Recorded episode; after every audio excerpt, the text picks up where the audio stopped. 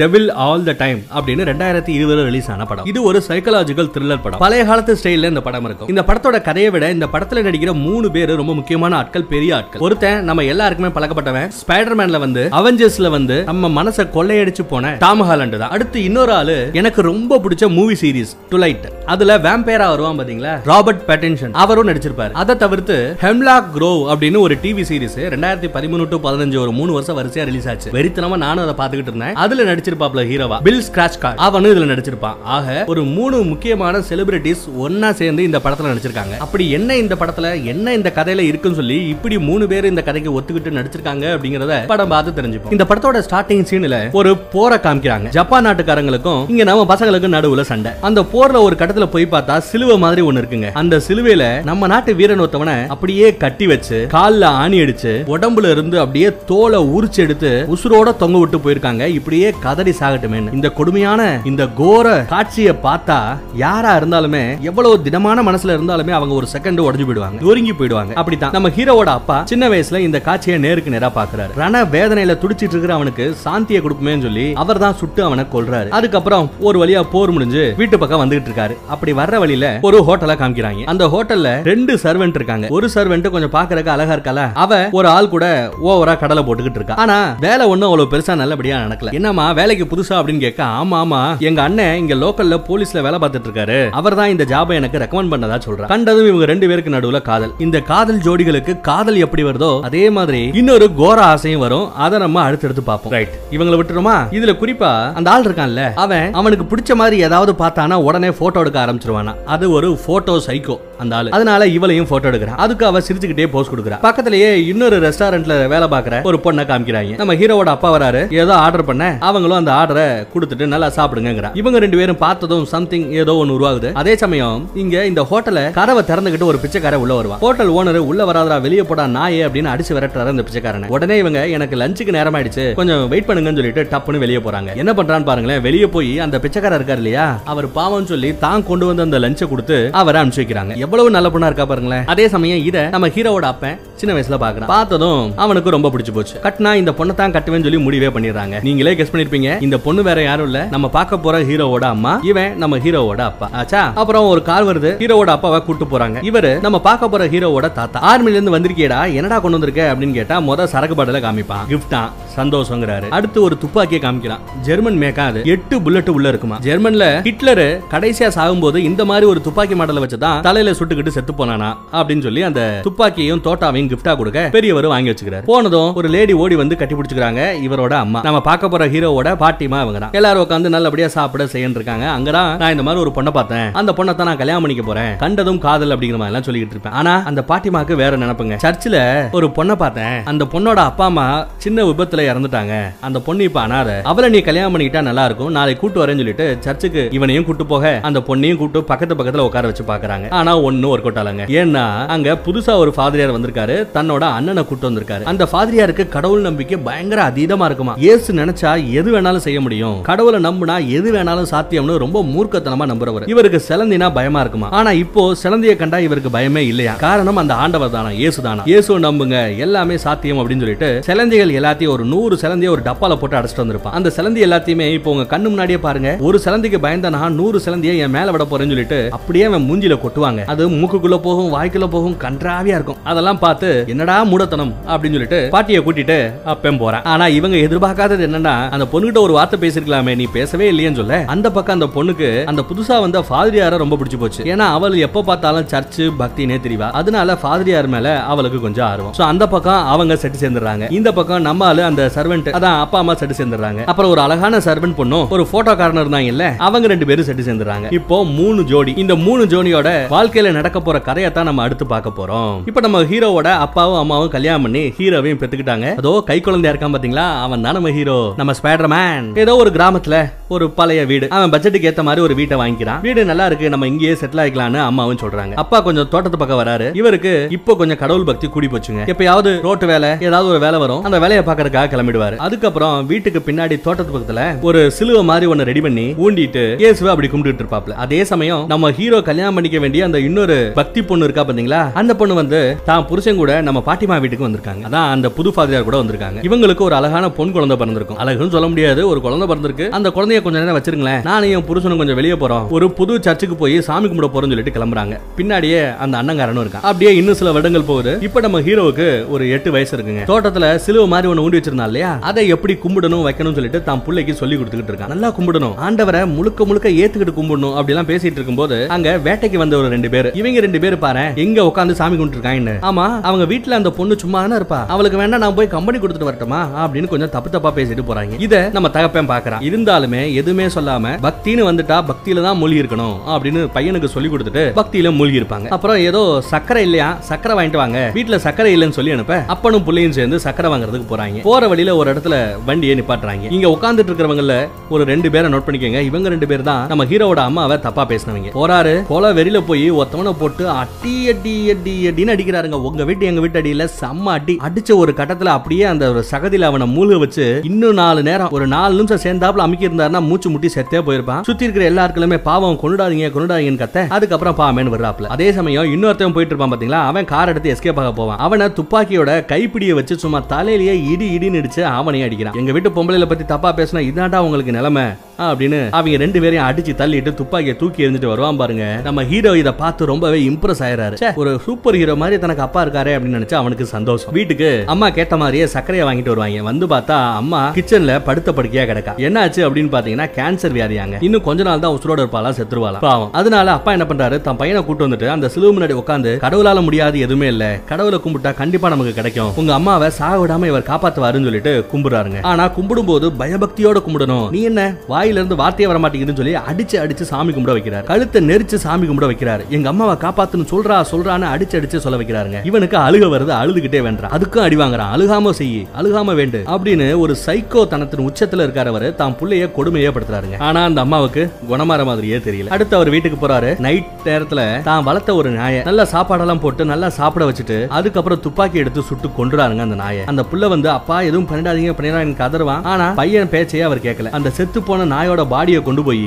அந்த சிலுவை இருக்கு இல்லையா அந்த சிலுவையிலேயே அந்த நாயை நாலா பக்கத்துலயும் கட்டி வைக்கிறாருங்க. என்னடா? அப்படின்னு கேட்டா உங்க அம்மாவை காப்பாத்தணும்னா ஆண்டவருக்கு பலி கொடுக்கணும். ஆண்டவரே நாங்க செல்லமா வளர்த்தோம். என் பையனோட உசுறு இந்த நாய். இதையே நான் பலி கொடுத்து கேட்கிறேன் என் பொண்டாட்டிய காப்பாத்துன்னு கதறுவான். அதுக்கப்புறம் பார்த்தா ஆண்டவர் ஒன்னும் செவி கொடுக்கல. அம்மா காரி செத்து போயிட்டா. பாடிய புதைச்சிட்டாங்க. ஆனா நாய் இன்னும் அந்த சிலுவையில தூங்கிட்டு தான் இருக்கு. அப்புறம் தான் புள்ளையோட ஏதாவது ட்ரிப்புக்கு போலாமா? வரையா அப்படிங்கிற மாதிரி கூப்பிடுறாரு. ஆனா இவன் முடியாதுன்னு சொல்லி கோவத்துல நீ எங்க வேணாலும் போ நான் வீட்லயே இருக்கேன்னு சொல்லிட்டு இறங்கி வந்துடுறாங்க. யாரோ பாமேன்னு சொல்லி இவங்களுக்கு காலையில சாப்பாடு கொடுத்துருக்காங்க. ஏதோ ஒரு பை ரெடி பண்ணி கொடுத்துருக்காங்க. அதை எடுத்துட்டு போய் நல்லா தின்னுட்டு வீட்லயே படுத்து கிடக்கான். அப்புறம் அவனே பேசிக்கிறான். சிலுவையில தூங்கிக்கிட்டு இருக்கிற அந்த நாயை பல நாள் ஆயிப்போச்சு. அந்த நாயை கருவாடாகிட்டு இருக்கு. அந்த நாயை எப்படியாவது கலட்டி பூமிக்குள்ள புதைச்சு தன்னோட அம்மாவுக்கு எப்படி இறுதி சடங்கு பண்ணாங்களோ அதே மாதிரி இந்த பாசக்கார நாய்க்கும் பண்ணணும்னு ஆசைப்படுவான். தப்புனா அந்த பக்கம் வருவான். அங்க வந்து பார்த்தா நம்ம ஹீரோவோட அப்பா செத்து கிடக்காரு. எதுவும் எப்படி செத்து கிடக்காரு? கையில ஒரு கத்திய வச்சு அவரே அவரோட கழுத்தை அறுத்துக்கிட்டு சூசைட் பண்ணி செத்து போயிருக்காரு. அந்த பையன் பக்கத்துல ஒரு கடைக்காரர் வீட்டுல போய் உட்காந்துருவான் எங்க அப்பா செத்து போயிட்டாருன்னு சொல்ல உடனே அந்த கடைக்காரர் தான் போன் பண்ணி லோக்கல் போலீஸ வர சொல்லுவார். இந்த போலீஸ் யார் தெரியுதா? அந்த ஹோட்டல்ல சர்வன் வேலை பார்த்துக்கிட்டு இருந்த ஒரு பொண்ணை ஒருத்தவன் போட்டோ எடுப்பான்ல ஒரு சைக்கோ போட்டோக்காரன் அவங்க ரெண்டு பேருக்கு அப்புறம் கல்யாணம் பண்ணிப்பாங்க. அந்த சைக்கோவோட மச்சான் இவன். அந்த சர்வன் பொண்ணோட அண்ணன் இவன். இவன் தான் வேலை வாங்கி கொடுத்துருப்பான். இப்போ இந்த நியூஸ் கேட்டு என்னடா உங்க அப்பா சூசைட் பண்ணிக்கிட்டாரா? எங்கடா கிடக்கு பாடி அப்படின்னு காமிக்க சொல்ல. இவனும் வந்து காமிக்கிறான். சைக்கோட மச்சான் அந்த போலீஸ்காரர் வந்து பாக்குறாரு. சிலுவையில ஒரு நாய் கருவாடா தொங்கிக்கிட்டு இருக்கிற பார்த்து என்ன கன்றாவி இது? அப்படின்னு வருத்தப்படுறாரு. இந்த நாய்க்கு ஒரு நல்லபடியா சடங்கு பண்ணணும்னு நினைக்கிறேன். அதுக்கு ஒரு நேரம் வர மாட்டேங்குது எங்க அப்பா அவசரப்பட்டு செத்து போயிட்டேன் அப்படின்ற அவன். இப்படியும் கூட சாமி கும்பிடுவாங்கன்னு அந்த போலீஸ்காரர் ஆச்சரியத்தோட பாக்குறாரு. இப்போ நம்ம ஹீரோ பிறந்துட்டா ஹீரோவோட அப்பா அம்மா காலி. பார்த்தோமா அடுத்து அந்த பக்கத்துல ஹீரோவோட அப்பாவை கல்யாணம் பண்ணிக்க போறதா இருந்த அந்த பக்தி பொண்ணு இருக்கா பாத்தீங்களா? அவளோட வாழ்க்கை எந்த மாதிரி இருந்தது அப்படிங்கறத சில வருஷம் பின்னாடி போய் பார்ப்போம். மூஞ்சி ஃபுல்லா சிலந்திய கொட்டினால அதனால நிறைய சிலந்திகள் அவன் மூஞ்சில நல்லா போட்டிருக்கு. அதனால ஒரு ரூமுக்குள்ளேயே அவன் அடபட்டு கிடக்கான். மூஞ்சில ஃபுல்லா சிலந்தி வச்சு மூஞ்சி நல்ல சல வச்சு ஒரு மாதிரியா கிடப்பான் போல. அதனால அவன் ரூமை விட்டு வெளியே வர மாட்டான். ஆனா அந்த ஃபாதரியாரை தான் இவங்க கல்யாணம் பண்ணிருப்பாங்க குழந்தையும் பிறந்திருக்கும். சரி ரூமை விட்டு தான் வெளியே வர மாட்டேங்கிறீங்க. சாப்பாடாவது சாப்பிடுங்கன்னு இவன் தான் சாப்பாடு கொடுப்பா. சாப்பாடா மட்டும் தான் அவன் தின்னுக்கு தெரியும் அந்த ஆளோட அண்ணன் கொஞ்சம் ஊனம். திடீர்னு ஒரு ரெண்டு வருஷத்துக்கு அப்புறம் ஆண்டவர் எனக்கு சக்தி கொடுத்துட்டாரு. ஆண்டவர் எனக்கு எல்லாத்தையுமே காமிச்சிட்டாரு. எல்லாத்தையுமே என்னால பார்க்க முடியுது வைக்க முடியுதுன்னு குஷியாரா ஆண்டவரை திருப்திப்படுத்தணும். ஆண்டவர் எனக்கு கொடுத்த அந்த சக்தியில் எல்லாத்தையும் நான் சோதிச்சு பார்க்க போறேன் அப்படின்லாம் பைத்திய மாதிரி பெணாத்திக்கிட்டு இருக்கான். அப்பதான் அந்த அம்மா நாங்க ரெண்டு பேரும் ஏதோ ஒரு சர்ச்சுக்கு போறோம். எங்க குழந்தைய நீங்க பாத்துக்கங்கன்னு சொல்லிட்டு நம்ம ஹீரோவோட பாட்டிமா வீட்டுல விட்டுட்டு போயிருப்பாங்க அந்த குழந்தைய. இதை நம்ம போன சீன்லயே பாத்துருப்போம் அப்புறம் இவங்க ரெண்டு பேரும் அந்த புது இடத்துக்கு போறாங்க. சர்ச்சுக்கு கூட்டு வந்தீங்க எங்க இது? என்னது இது? அப்படின்னு கேட்க சர்ச் இல்ல இது ஒரு இயற்கையான இடம். இந்த இடத்துல நம்ம சர்ச்சு கட்ட போறோம். வா ரெண்டு பேரும் ஜெபிப்போம் சொல்லிட்டு ரெண்டு பேரும் மொண்டி போட்டுக்கிட்டு அண்டவரே அப்படின்னு பேசிக்கிட்டு இருக்கும்போது கையில இருந்த ஒரு ஸ்க்ரூ டிரைவர் வச்சு அப்படியே அந்த பொண்ணோட கழுத்துல ஒரு குத்துங்க. தான் கட்டிக்கிட்ட பாசக்கார பொண்டாட்டி அவளையே கழுத்துல குத்தி சாடிக்கிறான் அவ செத்து போயிட்டா. செத்து போனதுக்கு அப்புறம் என் பாசக்கார பொண்டாட்டி செத்து போயிட்டா. அந்த ஆண்டவரின் பேரையில ஆணையிட்டு கூறுகிறேன். எழுந்து வா அப்படின்னு கூப்பிடுறேன் எந்திரிக்க காணும். ஆண்டவரே நீ தானே சோதிச்சு பார்க்க சொன்ன? நீ கொடுத்த சக்தியை வச்சு தான் நான் சோதிச்சு பாக்குறேன் எழுந்து வா உயிர்ப்பித்து வா உயிர் பெற்று வா. அப்படி இப்படின்னு கூவுறான் கத்துறான். ஆனா செத்து போன அவ எந்திரிச்சு வரவே இல்லைங்க. ஆண்டவர் மேல இருந்த அந்த மூர்க்கத்தனமான பக்தியை சோதிச்சு பார்க்கறதுக்காக இப்படியா செய்யணும் முட்டாப்ப. வேற வழி இல்லாம அன்னைக்கு நாள் ஃபுல்லா கத்தி கத்தி கத்தி தொண்டை கட்டினதா மிச்சம். அப்புறம் அந்த பாடியை புதைச்சிட்டு அங்க இருந்து வண்டி எடுத்துட்டு கிளம்புறாங்க. பின்னாடி உட்காந்துட்டு இருந்த அந்த அண்ணங்காரன் டே என்னடா அப்படி முட்டாத்தனம் பண்ணிட்ட? ஆனா திரும்பி மறுபடியும் அந்த ஊருக்கு போகாத. கண்டிப்பா நீ சொல்றத நம்ப மாட்டாங்க.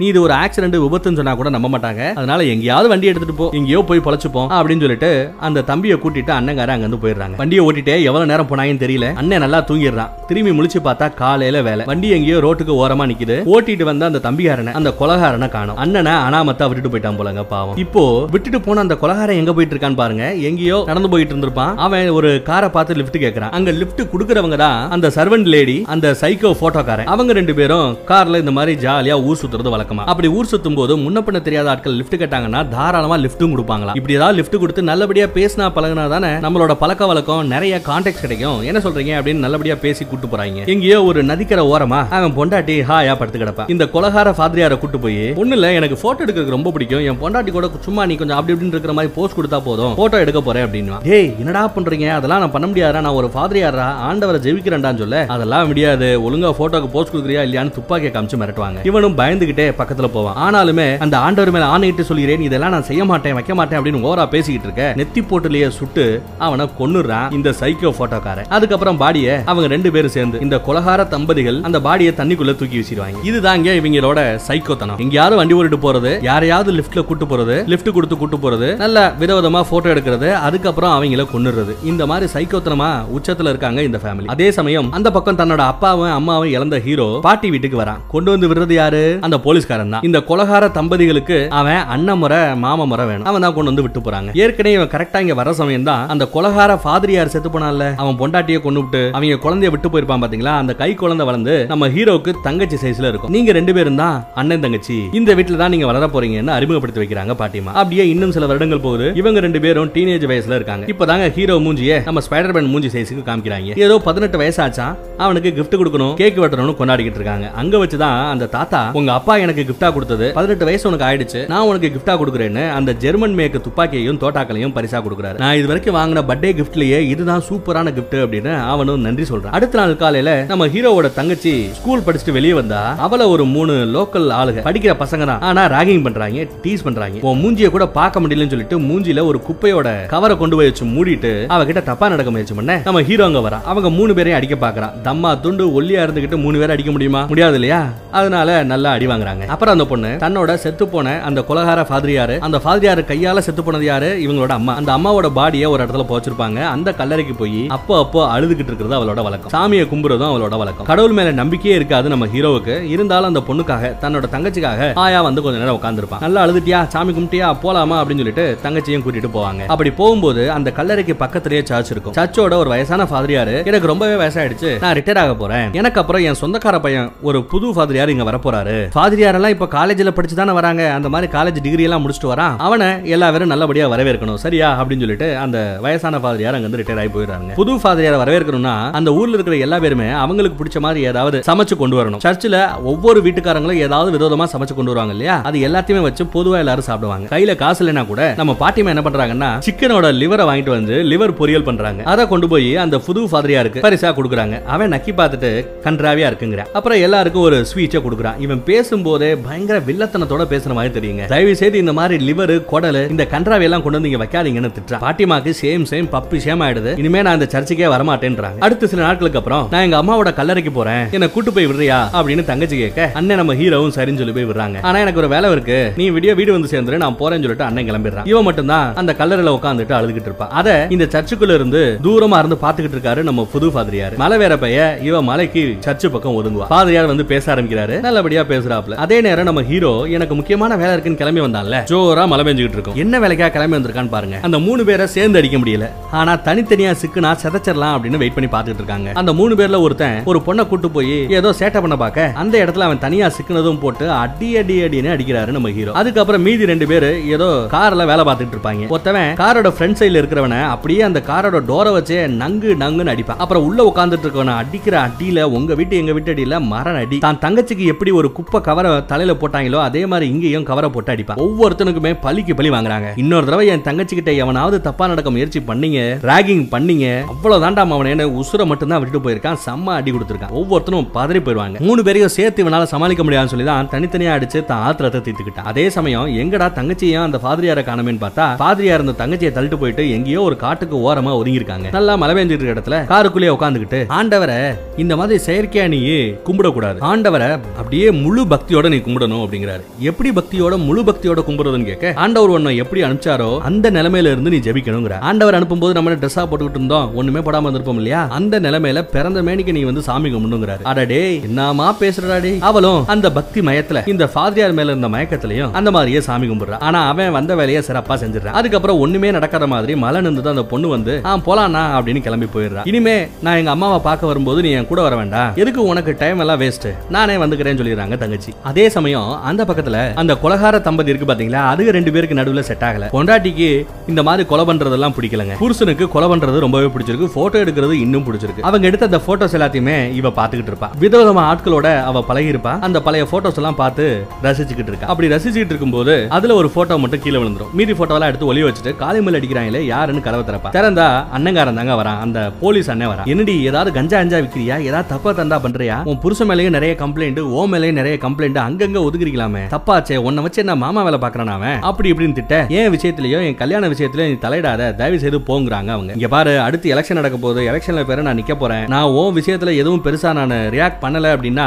எல்லாரும் என்ன தப்பா நடப்பாங்க ஓட்டு போட மாட்டாங்க? தயவு செய்து எனக்கு பிரச்சனை கொடுக்காம தேர்தல் முடியிற வரை கொஞ்சம் அடக்கி வாசின்னு சொல்லிட்டு போவாங்க. அப்படி அவன் போகும்போது கீழே கிடந்த அந்த தம்மா துண்டு போட்டோவை எடுத்துட்டு போயிருப்பான். அந்த போட்டோவை பார்த்துட்டு என்னடி தப்பு பண்ணிக்கிட்டு இருக்க? அப்படின்னு அவன் பதறுவான். போட்டோவெல்லாம் கன்றாவே இருக்கும். எல்லாத்தையும் எடிட்டரே சென்சர் பண்ண மறந்துடாத சென்சார் பண்ண மறந்துடாத அப்புறம் அங்க லோக்கல்ல ஒரு பார் இருக்கும். அந்த பார்ல தப்பு தண்டா நடக்கிறதா கேள்விப்பட்டு ஒரு ரூமுக்குள்ள போறதுக்கு இந்த போலீஸ் முயற்சி பண்ணுவான். ஆனா வெளியில செக்யூரிட்டி ஒருத்தவன் இருப்பான். அவன் போலீஸ் கூட பார்க்காம இவனை அடி அடின்னு அடிப்பாங்க. அடி வாங்கினது மட்டும் இல்லாம அந்த பாரை நடத்திக்கிட்டு இருக்கிற ஒருத்தரை பாக்குறதுக்காக போவான். அங்க போய் பார்த்தா பினாமி பேர்ல அந்த பாரை நடத்திக்கிட்டு இருக்கிறது இந்த போலீஸுக்கும் மேல இருக்கிற ஒரு உயரதிகாரியா. இவனும் ஒரு நல்லவன் அப்படிலாம் சொல்லிட முடியாதுங்க. நிறைய லஞ்சம் வாங்குவான். சொந்தம் பந்தத்துக்கெல்லாம் பார்த்தோம்னா அவங்க ஏதாவது தப்பு பண்ணிருந்தாங்கன்னா அவங்கள எஸ்கேப் பண்ணி விட பார்ப்பான் இவனும் கெட்டவன் தான். அந்த உயரதிகாரி லஞ்சம் வாங்க தானே வந்திருப்ப? இந்தா வாங்கிட்டு போன்னு சொல்லிட்டு காசு கொடுப்பான். அதுவும் எவ்வளவு கன்றாவே கொடுப்பான் தெரியுமா? காசுல எச்சு திப்பி கொடுப்பான். இவ்வளவு தாண்டா உனக்கு மரியாதை? நாளை பின்ன என் பார் பக்கம்லாம் வந்தேன்னா அவ்வளவுதான் தொலைச்சிடுவேன் ராஸ்கல்னு விரட்டி அனுப்புறாப்ல அதே சமயம் அந்த பக்கம் நம்ம கொலகார தம்பதி மிலிட்டரியில இருந்து ரிட்டையர் ஆன ஒரு ஆளை கூட்டு வந்திருப்பாங்க. இப்பதான் போர் முடிஞ்சு நான் ஊர் பக்கம் போயிட்டு இருக்கிறதா அவன் சொல்லுவான். அவனையும் கொண்டுடுவாங்க எப்படி?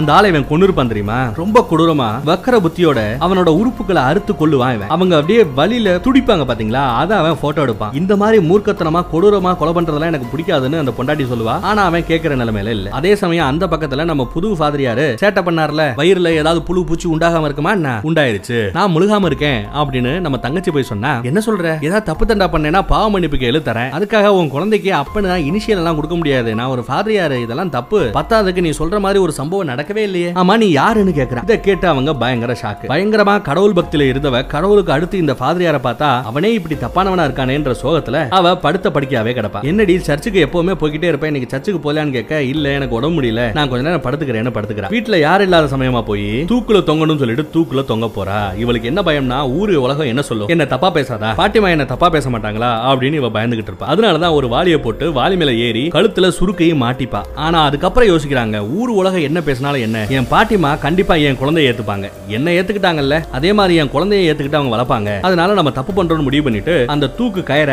அவுக்க பாப்பாங்க ஆனா கால் எடறி ஐயோ பாவம் தூக்குல தொங்கிடுறா கடைசி நிமிஷத்துல வாழணும்னு ஆசைப்பட்டா இப்படி செத்து போயிட்டாலே அதுக்கு அடுத்த நாள் காலையில ஹீரோ வந்ததுக்கு அப்புறம் தான் அவ தூங்கிட்டு இருக்கிறது தெரிய வரும். அப்படியே தங்கச்சியை பிடிச்சு தூக்கி பிடிச்சிக்கிட்டு யாராவது வாங்கலேன் வாங்கலேன்னு கதறி அழுவான். எல்லாரும் வருவாங்க பட் அதுக்குள்ள டூ லேட் அவ செத்து தான் பணமா தொங்குவா. அவளோட பாடியை புதைச்சு சடங்கெல்லாம் செய்றாங்க. ஆனா இந்த மாதிரி பாடியை புதைக்கும் போது ஃபாதரியார் வர்றது வழக்கம். ஆனா இங்க ஃபாதரியார் வந்திருக்க மாட்டாரு. காரணம் என்னன்னு கேட்டா யாராவது தற்கொலை பண்ணிக்கிட்டா சர்ச்சு முறைப்படி அவங்க சொர்க்கத்துக்கு போக மாட்டாங்க அங்க மத சடங்கு செய்ய வேண்டிய அவசியம் இல்ல அப்படின்னு ஃபாதரியார் வரலையா? இவன். ஏதோ ரோட்டு வேலையெல்லாம் பண்ணிக்கிட்டு இருப்பான் அப்பா மாதிரியே. அப்போ ஒரு லோக்கல் போலீஸ் வந்து எனக்கு இந்த மாதிரி ஒரு நியூஸ் வந்துச்சு. உன் தங்கச்சி செத்து போனப்போ உன் தங்கச்சியை புதைக்கும் போது அவ வயிறு கொஞ்சம் வீங்கி இருந்ததாமே அவ ஒரு நாலஞ்சு மாசம் கர்ப்பிணியா இருந்தாலாமே யார் அப்பனா இருக்கும்? அப்படின்னு அவங்க கேள்வி கேட்கறாங்க அடிக்கடி உன் தங்கச்சியை அந்த ஃபாதரியாரையும் வெளியே வேற பாத்துக்கிட்டு இருந்தாங்களா? மேபி அதனால கூட அந்த ஃபாதரியாரு உன் தங்கச்சியோட சடங்குக்கு வந்திருக்க மாட்டாப்ல. கொஞ்சம் பாத்துரு தம்பி. ஏதோ எனக்கு தெரிஞ்ச வரைக்கும் சொல்றேன்னு சொல்லிட்டு போறாருங்க. இதை கேட்டது நம்ம ஹீரோவுக்கு பயங்கர கோவம் வருதுங்க. தான் தங்கச்சிய ஈவ்டீசிங் பண்ணவங்க ராகிங் பண்ணவங்களுக்கே எவ்வளவு நிலைமை இருந்தது நம்ம பார்த்தோம். இந்த ஆள் இன்னும் ஒரு படி மேல போயிருக்காப்ல ஃபாதரியார சும்மா விடுவானா என்ன? அதனால ஒரு ஒரு வாரம் ஃபாதரியார ஃபாலோ பண்ணிட்டே தெரியறான். ஃபாதரியார சேட்டை குறையவே இல்லைங்க. அடுத்து இன்னொரு பொண்ணையும் கரெக்ட் பண்ணி அந்த பொண்ணு கூடயும் சலாபம் பண்ணிக்கிட்டு இருக்க அந்த ஆள் பண்ற தப்பெல்லாம் இவன் நோட் பண்ணிக்கிறான். அப்புறம் ஒரு நாள் தன்னோட அப்பா கிஃப்டா கொடுத்த அந்த ஜெர்மன் மேக் துப்பாக்கி இருக்கு இல்லையா? அதுல தோட்டாக்கள் எல்லாத்தையும் ஃபில் பண்ணிட்டு ஒரு லெட்டர் எழுதி வச்சுட்டு இனிமே நான் இங்க வரமாட்டேன். என்ன தேட வேண்டாம்னு தன்னோட பாட்டிமா கிட்ட தான் சொல்லிட்டு ஐ மீன் லெட்டர் எழுதி வச்சுட்டு இவன் கிளம்பிடுறான். நேரா சர்ச்சுக்கு போறான். சர்ச்சுக்கு போய் அந்த ஆள் உட்காந்துட்டு இருக்கிறத சுட்டு கொல்ல பார்ப்பான். ஆனா கொஞ்ச நேரம் பேச்சு கொடுப்பேன்னு முடிவு பண்ணி கம்முன்னு உட்காந்துக்கிறாங்க தலையை நல்லா குனிஞ்சுப்பான். தொப்பி போட்டிருக்கனால உட்கார்ந்து இருக்கிறது யாரு என்னன்னு ஃபாதரியாருக்கு தெளிவா தெரியல. ஃபாதரியார் கிட்ட பாவ மன்னிப்பு கேட்கறதுக்காக வந்திருக்கதா சொல்றேன். என்ன பாவம் பண்ண? அப்படின்னு கேட்டா இந்த கடந்த ஒரு வாரமா இந்த ஃபாதரியார் என்னெல்லாம் தப்பு தண்டா பண்ணானோ அந்த தப்புகள் எல்லாத்தையும் இவன் புட்டு புட்டுன்னு வைக்கிறான். என்னடா அது என்ன ஃபாலோ பண்ணியா? யாரா நீ? தொப்பிய துப்புடா. நிமிந்து பாடுறா அப்படின்னு சத்தம் போட பார்த்தா அந்த செத்து போனவளோட அண்ணங்காரன் தெரிஞ்சு போச்சு. அவனா நீ? ஏதோ ஆயிப்போச்சு. உன் தங்கச்சி சடங்கு வர முடியல அப்படின்னு பேசிக்கிட்டு இருக்கும் போதே துப்பாக்கிய தூக்க அவன் மிரள்றாங்க. நீ சொன்ன எல்லாம் போய். இதெல்லாம் நான் நம்ப மாட்டேன் அப்படின்னு அடிச்சு விடுறான். அதெல்லாம் விடு. என் தங்கச்சி கூட நீ பலனது உண்மையா இல்லையா? அவ சாவுக்கு நீதான காரணம் கேட்க இல்ல இல்ல உன் தங்கச்சிக்கு பைத்தியம் முடிச்சிருச்சு பைத்தியத்துல நான் தான் அவ வயித்துல வளர குழந்தைக்கு அப்பேன்னா? நான் இல்ல என்ன? அவ ஏத்துக்க மாட்டேங்கிறா. அவளுக்கு ஏதோ பைத்தியம். அந்த பைத்தியத்தோட பேச்சை கேட்டு நீ கொலை பண்ண போறியா? ஜெயிலுக்கு போக போறியா? அப்படி இப்படின்னு பதறுவாங்க துப்பாக்கிய பார்த்து. ஆனா நம்ம ஹீரோ கொஞ்சம் கூட ஈவி இறக்கம் இல்லாம இந்த மாதிரி ஃபாதியார் மேல ஈவி இறக்கம் தேவையும் இல்ல. அதனால சும்மா டம்மு டம்மு டம்முன்னு சுட்டு பாதிரியார கொன்னுறான் பாதிரியார் சம்பவ இடத்துலயே செத்து போறாப்ல. அதுக்கப்புறம் அவனோட கார் எடுத்துட்டு இவன் எங்கேயோ ரொம்ப தூரமா போய்கிட்டு இருப்பாங்க. கார்ல பெட்ரோல் இருக்கிற வரைக்கும் போய்கிட்டு இருப்பான் ஒரு ஸ்டேஜுக்கு அப்புறம் பெட்ரோல் இல்ல. அதனால வண்டியை போட்டு நடந்து போகிறான் அதே சமயம் நம்ம அண்ணன் போலீஸ் இருக்கான் இல்லையா? அவன் அந்த பாரோட ஓனரை நம்ம உயரதிகாரியை பாக்குறதுக்காக போவாங்க. அங்க அந்த பினாமி ஆளும் இருப்பாப்ல. அந்த உயரதிகாரி இருப்பாப்ல. இவங்க கிட்ட துப்பாக்கி கூட சேலுக்கு இருக்கான். ஆமா துப்பாக்கி லாஸ்ட் டைம் காமிச்சிங்களே சேலுக்கு இருக்குன்னு. அந்த துப்பாக்கி இருக்கான்னு கேட்க அங்க ஹால்ல தான் இருக்குன்னு அந்த துப்பாக்கியவே எடுத்து அதுல தோட்டாக்கள் இருக்கிறத கன்ஃபார்ம் பண்ணிட்டு ஒரு துணியை வச்சு நல்லா சுத்திட்டு அந்த பினாமிய முத சுட்டுக் கொள்றான் சத்தம் வெளியே கேட்காது. அதுக்கப்புறம் மாடிக்கு போய் அந்த உயரதிகாரி இருப்பார் இல்லையா அவரையும் துப்பாக்கி முனையில நிப்பாட்டுறான் அவரையும் சுட்டுக் கொள்றான் என்னையாடா அசிங்கம் பண்ணீங்க சாங்கடான்னு எல்லாரையும் சுட்டுக் கொள்றாங்க அண்ணனே இப்படி இருப்பான். தங்கச்சி இன்னும் பல படிக்கு மேல போய் புருஷன் கூட சேர்ந்து ஏகப்பட்ட பேரை கொண்டு இருப்பா இல்லையா? இங்க ஒருத்தன் லிப்டுக்காக வெயிட் பண்ணிட்டு இருக்கிறத பார்த்து காரு பக்கத்துல ஒதுங்குது. பொண்ணு சின்ன பையனா இருக்கான் வேண்டாம் அப்படின்னு சொல்லுவா ஆனா அவன் எனக்கு சின்ன பையன் தான் வேணும்னு அடம்பிடிச்சு காரை ஓரங்கட்ட சொல்லியிருப்பான். இவங்க ரெண்டு பேரும் இங்க வரும்போது ஆளுக்கு ஒரு துப்பாக்கி எடுத்து வச்சுக்கிட்டு தாங்க வராங்க. நம்ம ஹீரோவுக்கும் லிஃப்ட் கொடுக்குறாங்க. எந்த பக்கம் போற? அந்த பக்கம் தான் நானும் போறோம். ஏறுன்னு சொல்லிட்டு ஏத்திக்கிறாங்க. கார் அப்படியே நகட்டு போய்கிட்டே இருக்குங்க. கொஞ்சம் தூரம் போனதுக்கு அப்புறம் எனக்கு உச்சா வருது. கொஞ்சம் ஒதுக்குப்புறமா ஒதுக்க சொல்றேன் அப்படின்னு சொல்லிட்டு வண்டியை ஒதுக்குவாங்க. உச்சா போற மாதிரி உச்சா போயிட்டு இந்த பக்கம் வருவாங்க. ஆனா நம்ம ஹீரோ இவங்களோட நடவடிக்கை தப்பா இருக்கேன்னு யோசிக்கிறான். எதுக்கும் சேஃப்டிக்கு கையில துப்பாக்கி எடுத்து வச்சுமே சொல்லிட்டு கையில துப்பாக்கி எடுத்து ஒளி வச்சிருப்பாங்க. அந்த ஆள் உச்சா போற மாதிரி போயிட்டு கையில துப்பாக்கி எடுத்துட்டு நம்ம ஹீரோவை துப்பாக்கி முனையில மிரட்டணும்னு எதிர்பார்ப்பான். அதே சமயம் நம்ம ஹீரோ கையில துப்பாக்கி இருக்கிறத அவங்க எதிர்பார்த்திருக்க மாட்டாங்க. சும்மா டப்பு டப்பு டப்புன்னு சுட்டு புருஷனை ஃபர்ஸ்ட் கொன்னுறான் அதுக்கப்புறம் பொண்டாட்டி பக்கம் துப்பாக்கியை நீட்டுவான். அவளும் ஒரு துப்பாக்கி வச்சிருப்பாள் அவளும் நீட்டுவா. எனக்கு உன்னை கொல்லணும்னு அவசியம் இல்ல. அந்த தப்பை என்ன பண்ண வச்சிராத துப்பாக்கியை இறக்கு இறக்குன்னு சொல்ல அவ பதட்டத்துல என்ன மன்னிச்சு என்ன மன்னிச்சிருன்னு சுட்டுவாங்க பார்த்தா அவளோட துப்பாக்கிக்குள்ள தோட்டா இருக்காது. நம்ம ஹீரோ திருப்பி சுட்டதுல அவளும் அங்க செத்து போறா. எப்படி தோட்டா இல்லாம போச்சு அப்படின்னா புருஷங்காரன் தாங்க. இவளை நம்ப முடியாது. திடீர்னு நம்மளையே சுட்டாலும் சுட்டுடுவா. அதனால தோட்டா இல்லாம எம்டி துப்பாக்கியை மட்டும் அவகிட்ட கொடுப்போம்னு சொல்லிட்டு வெறும் துப்பாக்கியை கொடுத்துருப்பேன். இது அவங்களுக்கு யமனா வந்து முடிஞ்சிருச்சு. இந்த ரெண்டு கொலகார பாவிகளையும் கொண்டுட்டு நம்ம ஹீரோ அங்க இருந்து எஸ்கேப் ஆகி போவான். அப்படி போகும்போது அவங்க கிட்ட இருக்கிற ஏதாவது தடயம் கிடைக்குமா செக் பண்ணி பார்த்தா ஒரு போட்டோ கிடைக்குங்க. அந்த போட்டோல இவங்க கடைசியா ஒரு ஆள் கூட போட்டோ எடுத்துப்பாங்க பாத்தீங்களா? கொடூரமா கொண்டு அந்த போட்டோஸ் எல்லாம் இருக்கும். இதைத்தான் பொழப்பாவே வச்சிருக்கீங்களாடா? அப்படிங்கறத உறுதிப்படுத்திட்டு அந்த போட்டோவை எடுத்துட்டாங்க அவன் கிளம்புவான். மறுபடியும் அங்க இருந்து நடராஜா சர்வீஸ் தான் நடந்தே போறான். அவனோட சொந்த ஊர். தான் அப்பா கூட ஒரு வீட்டுல தங்கியிருப்பான் இல்லையா? அந்த ஊரை நோக்கி தான் அவன் போய்கிட்டு இருப்பான். அதே சமயம் அண்ணனுக்கு நியூஸ் வருது. தான் தங்கச்சி செத்து போய் கிடக்கிறத பார்த்து ரொம்பவே வருத்தப்படுறாங்க. அப்புறம் அவங்க வீட்டுக்கு போய் என்னதான் கூத்து பண்றாங்க? அப்படின்னு தெரிஞ்சுக்கணும்னு சொல்லி செக் பண்ணி பார்த்தா அந்த நிறைய போட்டோஸ் கிடைக்குங்க. அந்த போட்டோஸ் எல்லாம் வச்சு பார்த்து இவங்க ரெண்டு பேரும் ஒரு சீரியல் கொலகாரங்க சைக்கோ கொலகாரங்க அப்படிங்கறத தெரிஞ்சுக்கிறான். இருந்தாலும் அந்த உண்மையெல்லாம் யாருக்கும் தெரியக்கூடாதுன்னு சொல்லிட்டு அந்த போட்டோ எல்லாத்தையும் எரிக்கிறான். ஏன்னா உண்மை வெளியே தெரிஞ்சிருச்சுன்னா இவனுக்கு எலெக்ஷன்ல எவனும் ஓட்டு போட மாட்டாங்க. இவன் உயரதிகாரி ஆக முடியாது. அதுக்காக இதை பண்றான். தான் தங்கச்சியை கொண்டவனை பழிவாங்கன்னு சொல்லிட்டு ரொம்ப தீவிரமா விசாரணையும் செய்யறாங்க அதே சமயம் நம்ம ஹீரோ அவனோட சொந்த வீட்டுக்கு போறான். வீடு ரொம்ப டேமேஜ் ஆகி கிடக்கும். அவன் வந்தது அதற்காக இல்ல. சின்ன வயசுல அவன் விட்டுட்டு போன ஒரு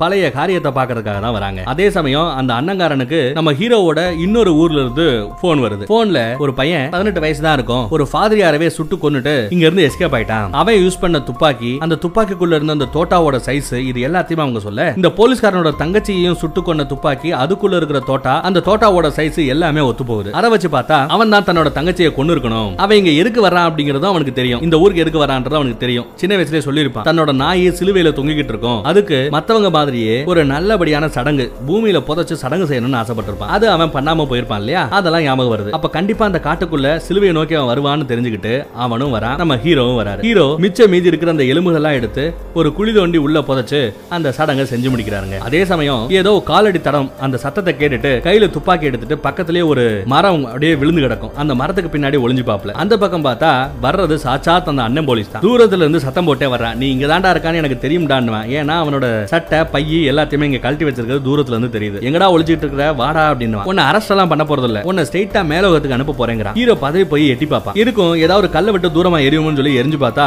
அந்த இடத்த நோக்கி சுடுறாங்க சத்த வர இடத்த நோக்கி சுடுற ஒரு மனப்பான்மையில தான் அந்த போலீஸ் இருக்கான். தான் தங்கச்சியோட சாவுக்கு பழி வாங்குறதுக்காக தான் வரான்னு தெரியும். வேற வழி இல்லாம கொஞ்சம் பேசி பாக்குறான் உன் தங்கச்சி கெட்டவ நான் சுடலைனா இந்நேரம் என்ன சுட்டு கொண்டு இருப்பா எவ்வளவோ சொன்னேன் துப்பாக்கியை இறக்குன்னு இறக்கல. தயவு செய்து என்ன விட்டுருங்கன்னு அவன் கேட்க மாட்டாங்க. இன்னும் பக்கத்துல வந்துடுறான். நல்லா பேசிட்டே இருக்கிறதுனால நம்ம ஹீரோ எங்க ஒளிஞ்சிட்டு இருக்கான் அப்படிங்கறதும் அவனுக்கு ரொம்பவே நல்லா தெரியுதுங்க. பக்கத்துல நெருங்கி வந்தாச்சு. நம்ம ஹீரோ எவ்வளவோ சொல்லி பார்த்தாலும் அந்த போலீஸ் கேட்கிற மாதிரியே தெரியலங்க. சான்ஸ் கிடைக்கும் போது டப்புன்னு இந்த பக்கத்துல வந்து நம்ம ஹீரோவை கொல்ல பாக்குறான் சுடுறா நல்ல வேலை. அந்த தோட்டா பக்கத்துல இருந்த மரத்துல படுதே வேற நம்ம ஹீரோ மேல படல. ஆனா நம்ம ஹீரோ சுட்ட அந்த துப்பாக்கி தோட்டா நீட்டா அந்த போலீஸோட வயித்துல இறங்கிடுச்சுங்க. அவ்வளவுதாங்க. பொத்துன்னு கீழே விழுவான். கொஞ்ச நேரத்துல அவன் உசுறு அவன் கிட்ட இருந்து போயிடுது. சாகும் போறதும் கூட சாகிறதுக்கு முன்னாடியும் கூட உன் தங்கச்சியோட லட்சணத்தை பாரு அப்படின்னு அந்த பழைய போட்டோஸ் எல்லாம் காமிக்க அதை பார்த்தபடியே அவன் செத்து போவான். இந்த உண்மை வெளியே தெரியக்கூடாதுன்னு சொல்லி தான் எல்லா போட்டோவையும் அவன் எரிச்சிருப்பான் கரெக்டா ஆனா அந்த போட்டோவையே இந்த போலீஸோட பாக்கெட் குள்ள வைக்கிறான். அப்பதான் நிறைய பேர் செத்து போய் கேஸ் ஓப்பன்லயே கிடக்கும் இல்லையா? அந்த கேஸ் எல்லாத்துக்குமே ஒரு க்ளோசிங் கிடைக்கும். கொன்னது இவளோட இந்த ஆளோட தங்கச்சி புருஷனோட சேர்ந்து இந்த மாதிரி சீரியல் கொலைகள் பண்ணிட்டு இருக்காங்கன்ற உண்மை வெளியே வரும். அது வரணும்னு சொல்லி தான் நம்ம ஹீரோ அந்த போட்டோவை இந்த போலீஸோட பாக்கெட் குள்ள வைக்கிறான். அதுக்கப்புறம் இந்த பக்கம் வந்து